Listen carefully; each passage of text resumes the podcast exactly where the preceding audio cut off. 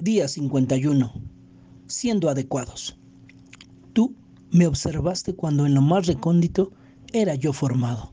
Salmo 139, 15. ¿Alguna vez ha tratado de mezclarse con otros esperando que lo acepten? Cuando hacemos esto, estamos haciendo de lado nuestra identidad y fortalezas únicas, solo con la finalidad de pertenecer a algo. Esto no solo es agotador, sino que en lo más profundo nosotros estamos sintiéndonos perdidos y aislados, pero debemos recordar que Dios nos creó exactamente como Él quiso, con la personalidad, los dones y el temperamento que Él puso en cada uno de nosotros.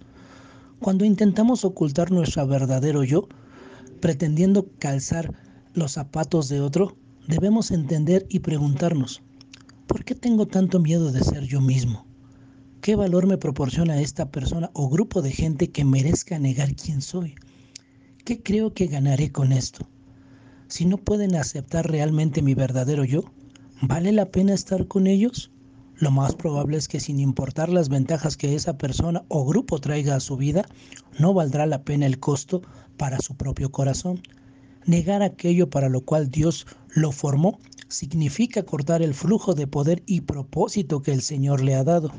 Eso lo perjudica, sofoca la creatividad y limita la influencia que usted podría tener. Por tanto, permitirá aislándose la misma intimidad que desea con tanta intensidad.